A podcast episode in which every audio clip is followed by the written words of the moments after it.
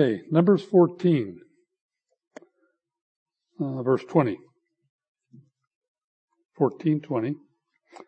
Then this Lord said, I have pardoned according to your word, but truly as I live, all the earth shall be filled with the glory of the Lord. Because all men, all these men who have seen my glory and the signs which I did in Egypt and in the wilderness, I have put, uh, have put me to the test now these ten times and have not heeded my voice. They certainly shall not see the land where I swore to their fathers, nor shall any of their, those who rejected me see it. Lord, as we look at your word and uh, Lord, as we consider the things that you have to say to our hearts, Lord, we pray, Lord, that they would speak to us, Lord, that uh, uh, you would show us what you desired us to uh, be doing in our lives and just the heart attitude you desire for each one of us, Lord, as we look at your, at your scripture. We thank you for this time in Christ's name. Amen. Well, we just read verse 22 says, Because all these men who have seen my glory and signs which I did in Egypt and in the wilderness, they have put me to the test now ten times. Ten times and have not heeded my voice. Ten times, the Israelites put God to the test. Parents, have you ever been put to the test by your kids? I'm sure all of the parents can say that. When we were married, we were told that we probably would not be able to have children, which was a big disappointment to us, of course. But the Lord was very gracious to us, and in time, He gave us a child. And He blessed us with a little girl, and her name was Ruth. Ruth was a very quiet baby, very compliant, didn't raise much fuss at all. Rarely had to spank her because you just look at her cross-eyed, you just start crying. And uh, so she was a very easy baby. After 16 months, the Lord gave us another baby, and He decided we needed a challenge. And He gave us Anna. Anna was the opposite of Ruth.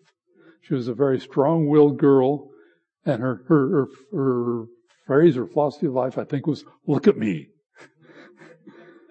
She would we would spank her, and they'd have tears in her eyes, and she'd look up and say, "That didn't hurt at all." she was constantly testing boundaries. And what all can I get by with? So as parents, we got a good taste of what it is to be, have our patience tested. Actually, both girls grow up to be very good girls, and Anna, uh, with her strong will, really turned out to be one who's uh, holds strong and very firmly to her convictions and what she believes. So uh, God has taken that and uh, made a good characteristic out of her.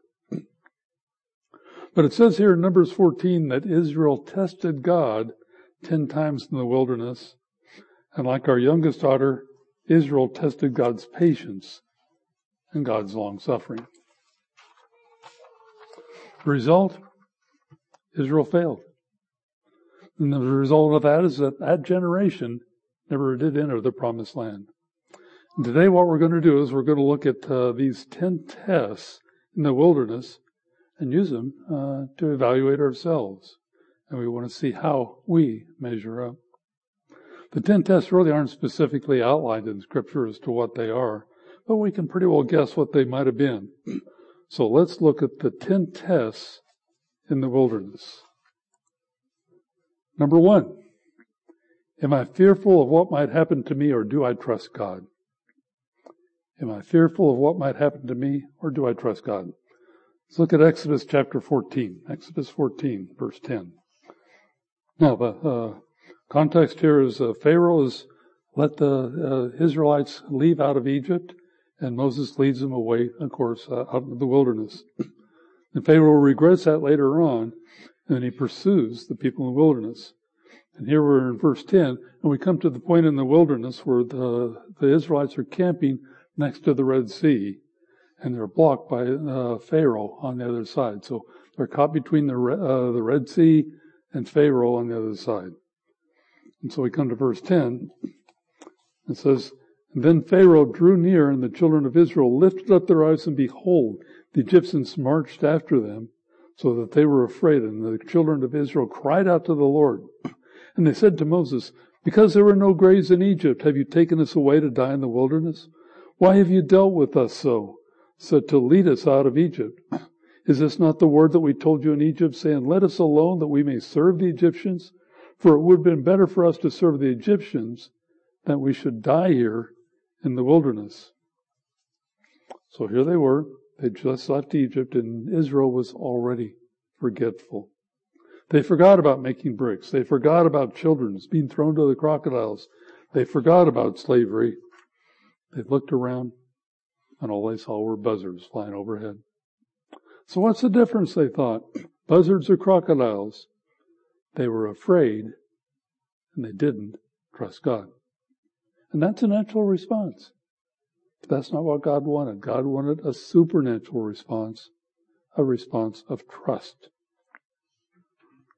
Steve will probably laugh at this. Many years ago, back in the 1980s, I took a uh, uh, was had a business trip to Nigeria, and it took me deep into the jungles of Nigeria uh, to a location. I was set to go on the trip, and the trip got delayed uh, because the host who was going to take care of me got malaria. So I had to wait until he got well from the malaria. And then I got ready to go on the trip, and I went over there, and it turned out that uh, uh, one of his workers had malaria there. So I got there, and this is the first time I've been to, to Africa at all. And I was afraid. I mean, mosquitoes took on a whole new meaning to me. what was going to happen to me? And what happened to our display here? Psalm 19, uh, 91 verse 9 to 11 came to mind to me. And it says, Because you have made the Lord, who is my refuge, even the Most High, your dwelling place, no evil shall befall you, nor shall any plague come near your dwelling. For he shall give angels charge over you to keep you in all your way. And I read that, and that just gave me confidence. And the Lord really was speaking to me in that He's going to take care of me. I can trust Him. Malaria or what, He's in charge. I remember back in uh, Second, uh, Second Kings chapter six, there was uh, Elijah, and he had a servant with him, and uh, uh, they were in a location, and they got up in the morning and they looked out, and all around was the Syrian army. They had surrounded Elijah because they were after him. And the servant was afraid, and he said, uh, he was terrified. What am I going to do? What are we going to? What's going to happen? But Elijah says, "Open your eyes." So he opened his eyes and he looked, and he saw the Syrian army out there. But all around there, or around the Syrian army, he saw a host of angels of God that were protecting uh, he had opened, Elijah has opened the servant's eyes of faith. And that's what God wants to do for us. And what does Jesus say that we should look like? Matthew 18, uh, verse 3 says, Assuredly I say to you, unless you are converted and become like a little children, you shall by no means enter the kingdom of heaven. God wants us to have the trust like a little baby, like a little child. Someone that amazes me is Thomas Price. I don't know if, uh, if you've seen this, but he'll take his, his, kids when they're small, and he'll take them and he'll throw them up in the air and catch them. See him do that? And what do they do? Are they terrified because of what's going to happen? No, they're giggling, they're laughing the whole time. They have trust in Thomas. They put their faith in him, and they know that the God's going, that He's going to take care of them. And God wants that childlike faith in us too. Second, am I bitter at God for circumstances in which He has put me? Am I bitter at God for circumstances in which He has put me? Let's look at Exodus 15. Exodus 15, verse 23. Now they came to Marah, where they could not drink the waters of Marah, for they were bitter. Therefore the name of it was called Marah. And the people murmured against Moses, saying, What shall we drink? So he cried out to the Lord, and the Lord showed him a tree, and when he cast into the waters, the waters were made sweet. And he made a statute and an ordinance for them, and he tested them there. The place is called Marah. Uh, the name Marah literally means bitterness. And was a problem here in Marah. And it wasn't the, uh, the it wasn't the bitter water. It was the bitter people. The people hadn't had anything to drink, and they were bitter. I thought, God has put us in this situation, and it's a bad situation. Moses threw the branch in the water, and the result, it helped the water's bitterness. It didn't help the people's bitterness.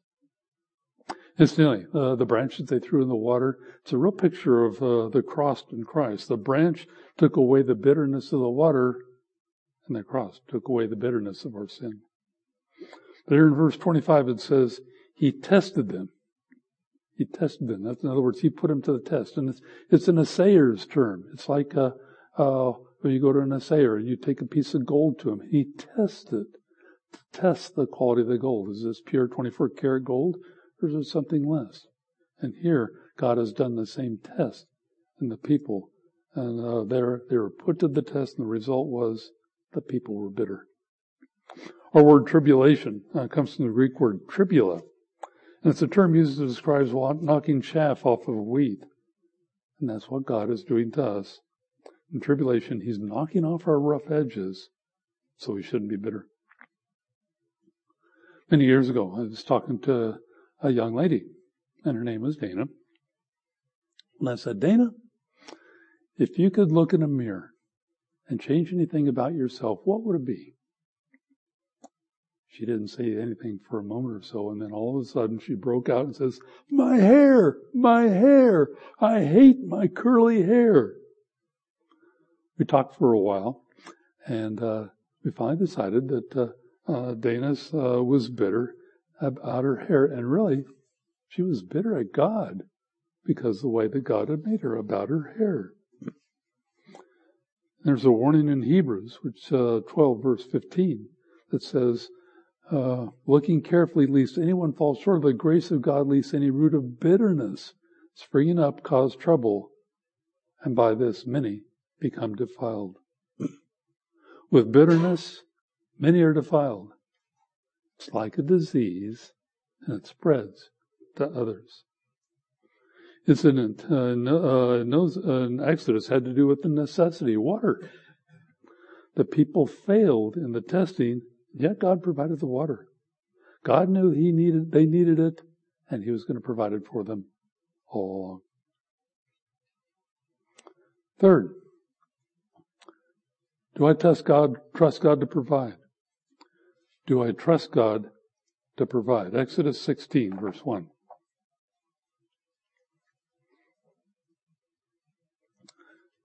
They journeyed from uh, Elim, and all the congregation of Israel came into the wilderness of Sin, which is between Elim and Sinai. On the fifteenth day of the second month, they departed from the land of Egypt. And the whole congregation of Israel murmured against Moses and Aaron in the wilderness. And the children of Israel said to them, Oh, that we had died in the land by the hand of the Lord in the land of Egypt when we sat down by the pots of meat and when we were ate bread in the full. For you have brought us out into this wilderness to kill the whole assembly with hunger.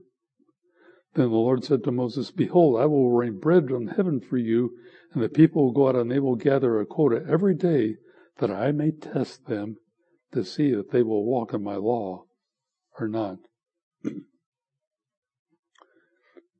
what did the children of Israel do in, the, in Egypt? Did they eat by either eat pots of meat? No, it says here they sat by the pots of meat or flesh pots, as some verses say. Verse three says they sat by him. They rarely had meat to eat at all. The starvation uh, was a starvation diet as slaves. They probably had bread and water and fruits, and that was it. And here in Luke six, or uh, Exodus 16, God sends them manna to put them to the test. And what was the test? The test was, will God provide? And God has the same test for us. Will God provide for you and I as He promised?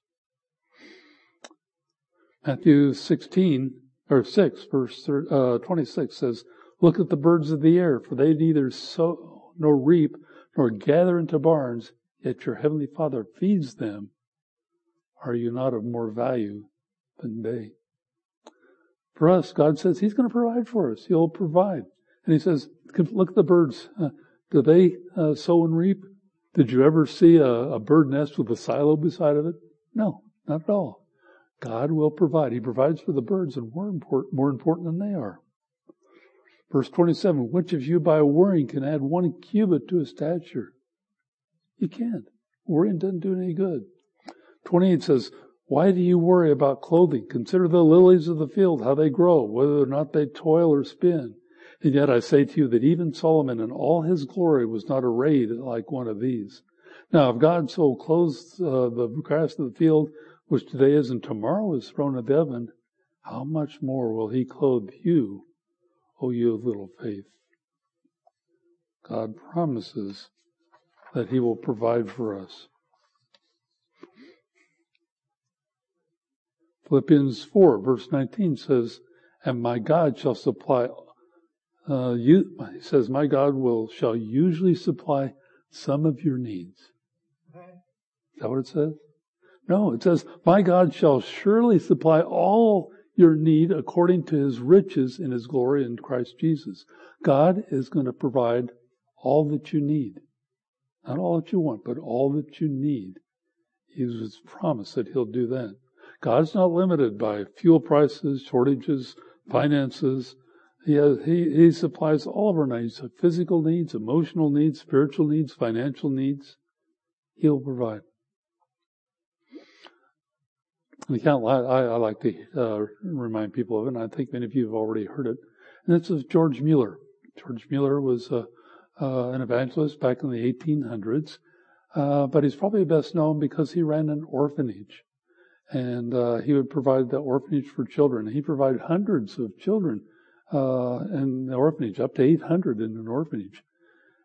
But he went by the promise that he would only make his needs known to God. He would never let man know if there were any needs at all, but he would only let uh, trust God to provide any needs.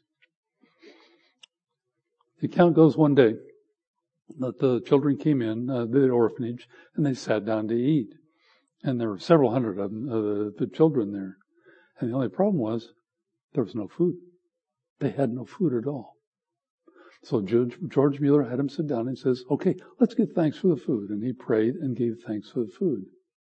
As soon as he finished praying, there was a knock on the door. And it was a, a dairyman, and he says, My dairy cart is broken down out in front of your place, and the, uh, the milk is going to spoil, and I can't deliver it. Would you like to have the milk for your children? And so they said yes, and he brought it in. And shortly afterward, there was another knock on the door, and it was a man, he was a baker, and he says, uh, I had a, a, conviction last night that I should be baking some bread for the children because they might want it. So I brought you some fresh bread. And here it is. God provides. God provides in very special ways. And if, uh, if you ever get a chance to read a George Mueller biography, I really urge you to do that. That's a tremendous reading for someone. Fourth, do I use God's gifts as He intended? Do I use God's gifts as He intended? Let's look at uh, Exodus 16, verse 14.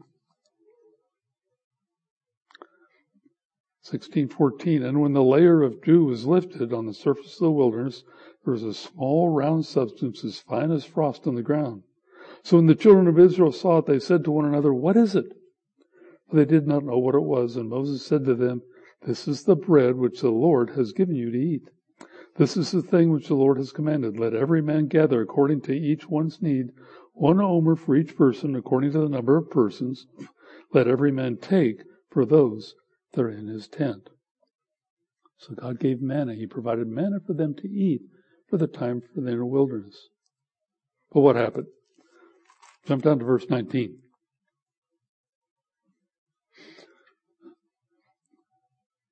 And Moses said, let no, no one leave any of it until morning. Notwithstanding, they did not heed Moses, but some of them left part of it until morning, and it bred worms and stank, and Moses was angry with them. They were supposed to not eat it just that day. It wasn't for the next day, and people disobeyed. Jump down to verse 26. Six days you shall gather it, but on the seventh day, which is the Sabbath, there will be none. No, it happened that some of the people went out on the seventh day together, but they found none. And the Lord said to Moses, How long would do you refuse to keep my commandments and my laws? people tried to misuse the manna. They went to get, uh, kept it longer than they should have. They went out to gather on the Sabbath day, which they weren't supposed to do. So there was a problem here. The problem wasn't the manna. And the problem really wasn't the use of the manna. The problem was the misuse of the manna. And today we have the same thing, a sin. Sin is often excessive of something that we do or something we misuse, something that God has given us. God has given us sleep, but sometimes we misuse it and it turns into slothfulness. God's given us eating, but we misuse it and it turns into gluttony. God has given us money and we misuse it and it turns into greed. In fact, in 1 Timothy 6.10 says, For the love of money is the root of all kinds of evil, for which some have strayed from the faith in their greediness and pierced themselves through with many sorrows. It doesn't say the love of money is the root of evil. It says the love of money is the root of all evil. I think for me, a gift that's pretty easy to misuse is time. I can use it wisely or I can misuse it.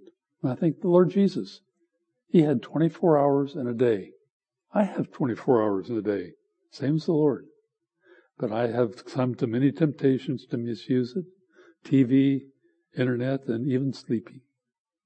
But every hour of the day that we have is a gift from God, and we should use that gift as He intended. Fifth, Am I afraid that obedience to God will bring uh, to a dead end? Am I afraid that obedience to God will bring a dead end? Exodus 17, verse 1.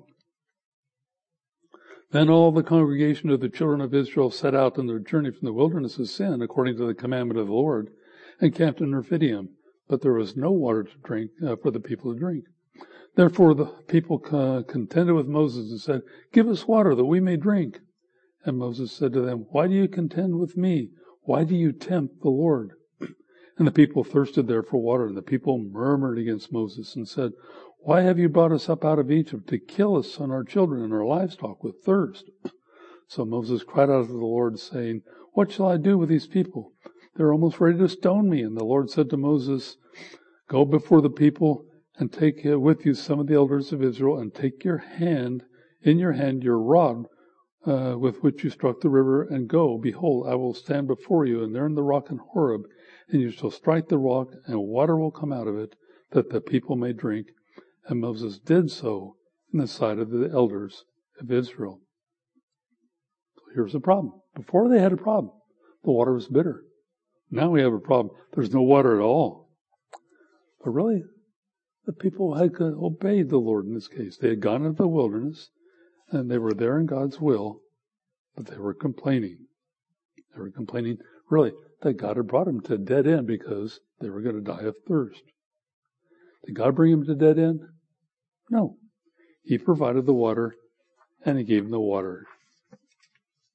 Elijah. Uh, God told Elijah to go to a brook, to go out in the wilderness alone in a brook, and by this brook, and he would provide for him. And he, Elijah did that, and he went by the brook and he was able to drink from the brook. Then the brook dried up. Was this a dead end? Was this a dead end for Elijah? No. Elijah stayed there. He didn't give up. He didn't complain. The result is God strengthened him with the food. He answered his prayer and he blessed him. Think of Paul. Paul was put into a Roman prison. Was this a dead end? No.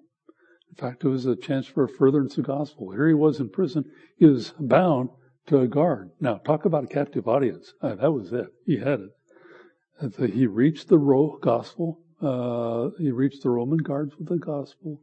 And in fact, it says the gospel even went into Caesar's household. Paul was in a shipwreck. Was that in a dead end? No. It was for a purpose. The result was that the island of Malta was reached with the gospel. Many of you may, uh, or most of you probably have heard of Jim Elliot, and he was a, a missionary to the Auca Indians along with uh, other brothers in 1956. Uh, they went down there and they uh, reached, reached out to the Aucas with the gospel, and the Indians killed all of them. They were martyred. Was, uh, was this a dead end? Does it happen? Did it bring it to dead end? No. As a result of this, others went, and the whole Auca tribe was converted to Christ. If we trust God when all things seem hopeless, there will not be a dead end. God will lead us when we obey. Number six, do I trust God's chosen leadership over me or will I take matters into my own hands? Do I trust God's chosen leadership over me or will I take matters into my own hands? Exodus 32. So we're going to uh, jump to Exodus 32. Now the context here is uh, Moses had gone up to the mountain, mountaintop, to receive uh, the Ten Commandments. So Moses is gone. Exodus 32 verse 1. Now when the people saw that Moses delayed coming down from the mountain, the people gathered together uh, to Aaron and said to him, Come, let us make for us gods that shall go before us. As for this Moses, this man who brought us out of the land of Egypt, we do not know what has become of him. Then Aaron said to them, Break off golden earrings which are in your ears, and your wives, and your sons, and your daughters, and bring them to me. So all the people broke off, broke off the golden earrings which were in their ears, and brought them to Aaron. And he received the gold from the hand, and the fashioned it into engraving tool, and he made a golden calf. Then he said, This is your God, O Israel, that brought you out of the land of Egypt. So at this point, Moses had been on the mountain with God for quite some time. And he uh, left them on the mountain, uh, he, when he went up to the mountain and he left in Exodus 24. Look, uh, let's go back to Exodus 24. Exodus 24, verse 12. Then the Lord said to Moses, Come up to me in the mountain and, and be there, and I will give the tablets of stone and the law and the commandment which I have written uh, uh, and that you may teach him. So Moses arose, and his assistant Joshua, and Moses went up to the mountaintop. So Joshua and Moses went up to the mountaintop. And he said to the elders, Wait here until I come to, back to you, and Aaron and Hur are with you. If any man has difficulty, let him go to the van. And the idea here was that uh, Aaron and Hur would take care of any legal matters that might come up uh, when they were gone. Jump to verse 18. So Moses went up in the midst of the clouds and went up the mountain, and Moses was on the mountain for 40 days and 40 nights. So what happened while Moses was gone? Aaron did more than handle just legal matters here. He took matters into his own hand. He and the others got impatient with Moses, and they made a golden calf, and they worshipped it. Question here. Have you ever had anyone in authority over you it seems like they moved too slow? Moses was gone 40 days, much longer than they thought it should be. How about us? If we had authority, we thought moved too slow. We knew what to do. We thought the leaders are incompetent. The Israelites thought that Moses was too slow, and they thought that God was too slow, is what they were really thinking. Trusting those over God uh, over me really is trusting God. And taking matters into my own hand, that's sin. That leads to idolatry. In Exodus 32, Aaron and the others rebelled against Moses. They took matters to their own hands and they made the golden calf and they worshipped it. And the result is 3,000 people died. What had occurred uh, during the time Moses uh, was gone, God had given the law to Israel, probably the greatest event in the, uh, the wilderness that took time, and this took time. Every day we see disturbing trends. We see people going out from under God's authority. People change jobs because they can't get along with their employer. Children leave home because they can't get along with parents. What does God do? God often places slow, intolerant authority over them. And the purpose is to teach them to trust and obey. Samuel and Saul is a good example here. For Samuel 8, uh, here Israel is preparing for the, uh, an uh, attack by the Philistines. So Uh, they're preparing an attack. And here, uh, Samuel is speaking to Saul. And Samuel says to Saul, You shall go down before me at Gilgal, and surely I will come down to you to offer burnt offerings, to make sacrifice of peace offerings. Seven days you shall wait until I come to you and show you what you should do. So what happened a little later, uh, a few verses later in Samuel, 1 uh, Samuel 13, this is seven days later, and talking about Saul, and it says, uh, when he, Saul, waited seven days according to the time set by Samuel, but Samuel did not come to Gilgal, and the people were scattering from him. And Saul said, Bring a burnt offering and peace offering to, here to me. And he offered the burnt offering.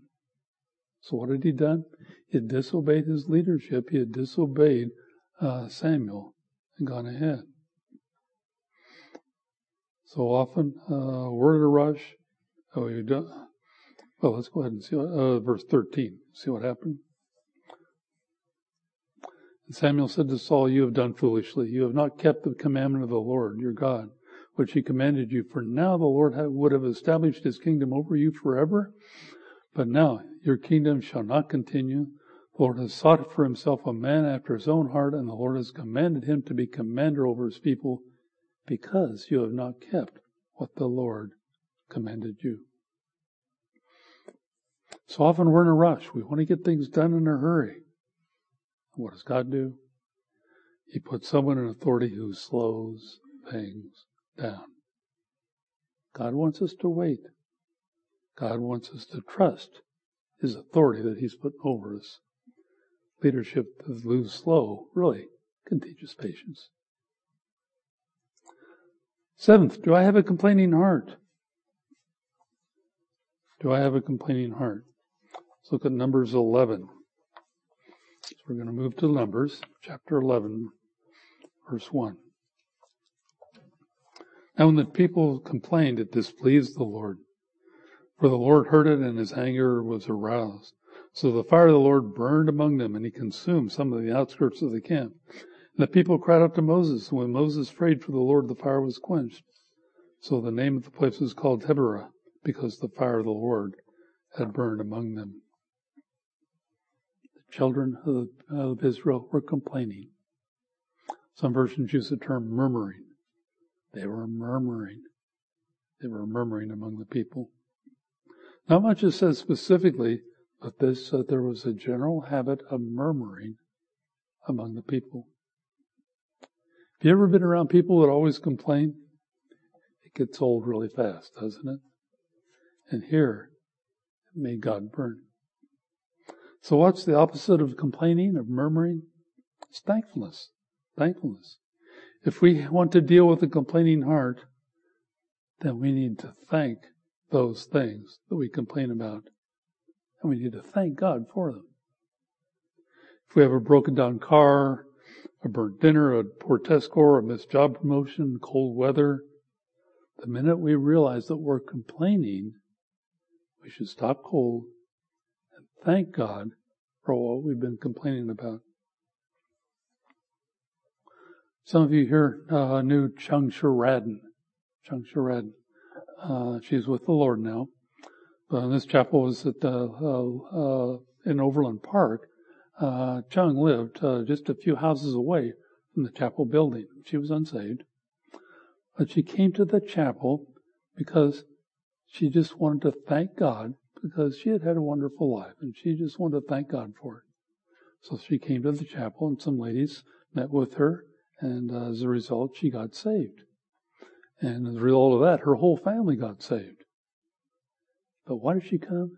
She came because she had a thankful heart. God blesses thankful hearts. And He wants that for us. Numbers 11, note who the, where the complainer was. Where were the complainers? They were in the outskirts. The complainers weren't in the center of the camp where the ark was. Instead, they're the ones that hang around the outside edges. If we're close to God and worshiping Him, we won't complain. But if we get away from Him and we hang around the outskirts, we're going to develop a complaining heart. If you ever, many of you here, I know, have visited a retirement home, and I go there, it's interesting. It seems like you have two groups of people. You have the, the people that are hard and complaining a lot, and you have people that just seem sweet and, and uh, uh, get along with everything. And I think this is the, the fruit of a life that's been lived that way. People have complaining hearts and it grows. And when you get old and you're in a retirement home, uh, uh, your guard is taken away yourself just throws, shows through. I don't know if you've observed this, but I sure have. And it's, uh, it really shows up in, in older people in that situation. When we have a problem with something, God just wants us, to, uh, with someone or something, God wants us to pray for it or for them and be thankful. And not just generally thankful, but very specific. What specific things can we be thankful for for that situation or that person? Thank God for that person or thing that we complain about. God doesn't want a complaining heart. He wants a, a thankful heart.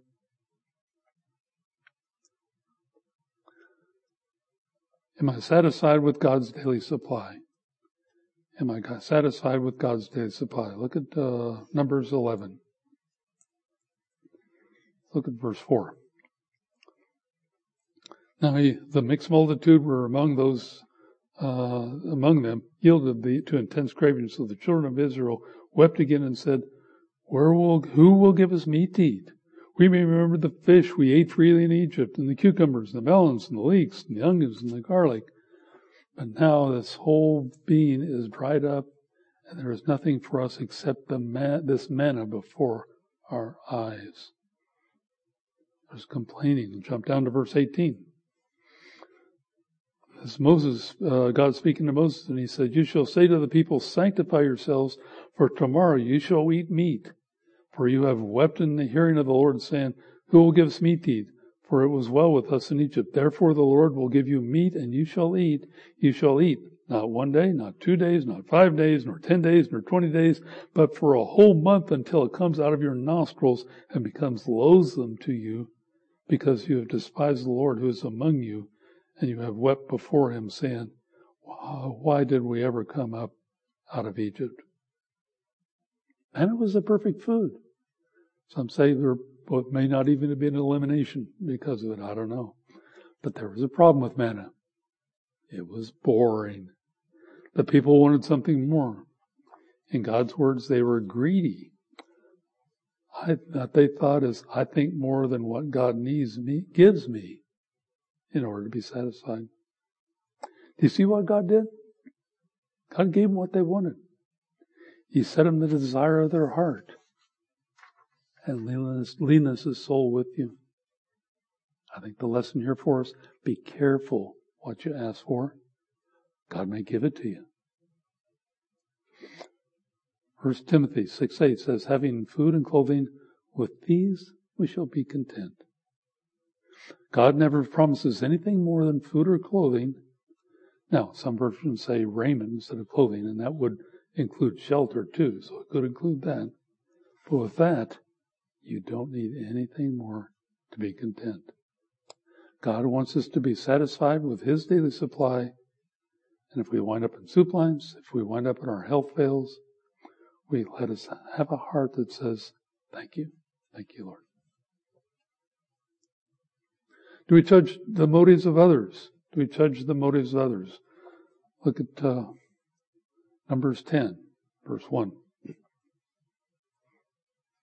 Then Miriam and Aaron spoke against Moses because of the Ethiopian woman whom he had married, for he had married an Ethiopian woman. And they said, Has the Lord indeed spoken only through Moses? Has he not spoken through us also? And the Lord heard it. Now the man Moses was very humble, more than all men who were in the face of the earth. Suddenly the Lord said to Moses and Aaron, uh, Moses, Aaron, and Miriam, Come out, you three, to the tabernacle meeting. So the three came out, and the Lord came down in a pillar of cloud and stood at the gate of the tabernacle and called Aaron and, Mo- and Miriam, and they went forward. Uh, jump down to verse 9. So the anger of the Lord was aroused against them, and he departed. And when he de- uh, the cloud departed from them in the tabernacle, Suddenly Miriam became leprous and white as snow. Then Aaron looked, turned toward Miriam, and there she was, a leper. So in verse 1, we see Miriam and Owen uh, speaking against Moses. And the verb here is, uh, says spoke is really a, a, singular feminine. So it's really probably Miriam which is doing the most of the speaking here. The reason? Said Moses had married a foreign woman. This may have been Zipporah. It may have been somebody else, the second wife that he had. At any rate, Miriam and Aaron were judging Moses for his marriage. So what happened? God judged Miriam, made her leprous. Judging the motives of others can lead to dire consequences. But notice what happened, verse 14. Then the Lord said to Moses, If your father had but spit on her face, would she not be shamed seven days? Let her be shut out on the camp seven days, and after that she may be received again. So Miriam was shut out of the camp seven days, and the people did not journey until Miriam was brought in again. Miriam was put out of the camp seven days. All Israel waited until Miriam was destroyed. One person stopped the progress of Israel because she had judged the motives of others. Actually, Aaron was wrong too. But one person can stop the work of God just by judging the motives of others. Now, are we to judge others? The scriptures say we should judge others? Now, there are times when we do judge others. Salvation, for example. Uh, if you're going to marry someone, you want to judge that person saved or not. Sin. If you another, see another brother or sister in sin, uh, you're to judge that and to go to them. Now take a verse when you go with them, so you have some scripture uh, that uh, with that, but you're supposed to go to them. But one thing we're not supposed to judge is the motives of others. If someone dresses why they uh, the way they do, that's not for us to judge. When someone didn't come to the meeting last night, that's not for us to judge. When someone drives an expensive car, that's not for us to judge. We just don't know the circumstances. If you see sin, go to another brother with a verse, but otherwise, never, never, never judge the motives of others. God doesn't give us that right. Number 10. Do we realize the foolishness of disobeying God? Do we realize the foolishness of disobeying God? Numbers 13. Uh, let's go back to uh, Numbers 13. Start with verse 1. We get to 14. And the Lord spoke to Moses, saying, Send to me a spy out of the land of Canaan, which is given, uh, which I have given the children of Israel, from each tribe of their fathers. You shall send man every one a leader among them. So, uh, God gave commandment, take uh, 12 people, uh, one person from each tribe, go to the land of Canaan and look it out and search it out. Well, the spies did that. They went out and they spied. Some and came back, some with a favorable report and some with an unfavorable report. Jump to Numbers 13, verse 30. And Caleb quoted the people, uh, quieted the people before Moses and said, Let us go up once and take possession, for we are all able to overcome it. But the men who had gone up with him said, We are not able to go against the people, for they are stronger than we. And they gave the children of Israel bad report of the land, which they had spied out, saying, The land which, uh, uh, through which we have gone as uh, spies is a land which devours its inhabitants. And all the people we saw in it are great men of great stature. And we saw the giants, the descendants of Anakim, uh, came from giants. And we were like grasshoppers in their own sight, and so we were in their sight continuing in uh, chapter 14, verse 1. Then all the congregation have uh, lifted up their voices and cried, and the people wept that night. And the children of Israel murmured against Moses and Aaron, and the whole congregation said to them, If only we had died in the land of Egypt, or if only we had died in the wilderness. Jump down to verse 6. Then Joshua the son of Nun uh, and Caleb the son of Jephunneh who were among those who had spied out the land tore their clothes, and they spoke to the congregation of Israel, saying, The land which we passed through to spy out is an exceedingly good land. Verse 10. And all the congregation said to stone them with stones. Now the glory of the Lord appeared in the tabernacle of the meeting before the children of Israel. And then he appeared. Moses interceded before the Lord, and uh, uh, uh, the result is that they were spared. Now to verse 20, and this is the passage we opened with. Then the Lord said, I have pardoned according to your word, but truly as I live, all the earth shall be filled with the glory of the Lord, because all these men who have seen my glory and the signs which I did in Egypt and the wilderness and have put me to the test now these ten times have not heeded my voice, and certainly they shall not see the land that I swore to their fathers, nor shall any of those who rejected me see it.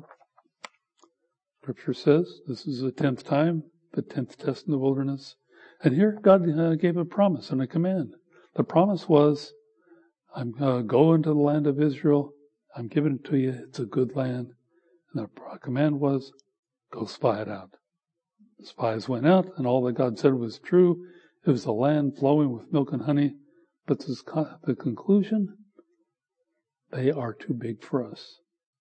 And what are they saying by implication? They were saying that they're too big for God. God has something special planned for his people, the land of Canaan flowing with milk and honey. And they even saw the land.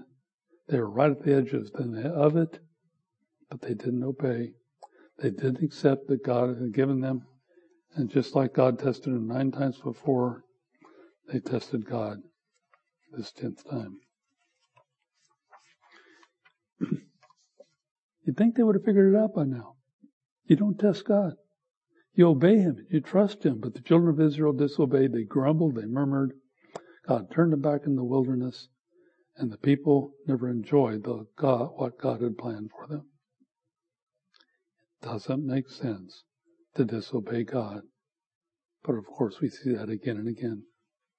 Think in the Old Testament, Pharaoh uh, would have, should have figured out. You think every time he challenged God's prophet Moses, things got worse, and Egypt got devastated more and more. It took ten plagues to break uh, Pharaoh. It was foolishness to disobey God. In the New Testament, uh, scribes and Pharisees kept challenging Jesus, trying to trick him with questions, but it never worked. It was foolish to disobey God. The trick questions just showed him even more and more the wisdom of Jesus to the multitudes. Conclusion we see, it's foolish to disobey God. So, these are the ten tests in the wilderness. Do we realize the foolishness of disobeying God's word? Am I bitter for the circumstances which God has put me? Do I trust God to provide? Do I use God's gifts as He intended? Am I afraid of uh, that obedience to God will bring a dead end? Do I trust God's chosen leadership over me, or will I take matters in my own hands? Do I have a complaining heart? Am I satisfied with God's daily supply? Do I judge the motive of others? Do I realize the foolishness of disobeying God's words? These are the ten times the children of Israel tested God, but really these were tests of the people. Will you trust the Lord in the tests that He sends you? Probably you won't face tests as hard as the children of Israel did. In fact, we have several advantages. We can learn from these people. We have the power of the Holy Spirit within us. We have both the Old Testament and the New Testament of Scripture we can learn from. God doesn't want us to test Him. He wants us to trust Him. If we don't come to the edge of God's uh, blessing, we miss out if uh, because we are testing Him. Instead, He wants us simply to trust and obey. Lord, we pray, Lord, that you would give us hearts so we'd really want to trust you in all these things. And Lord, as we see these tests, Lord, as uh, we face tests in our own life, Lord, pray that we would uh, uh, trust you in each situation. Lord, that we would look to you and just know that we had have a God who cares, a God that uh, loves us, and a God who truly provides in every way. In Christ's name, amen.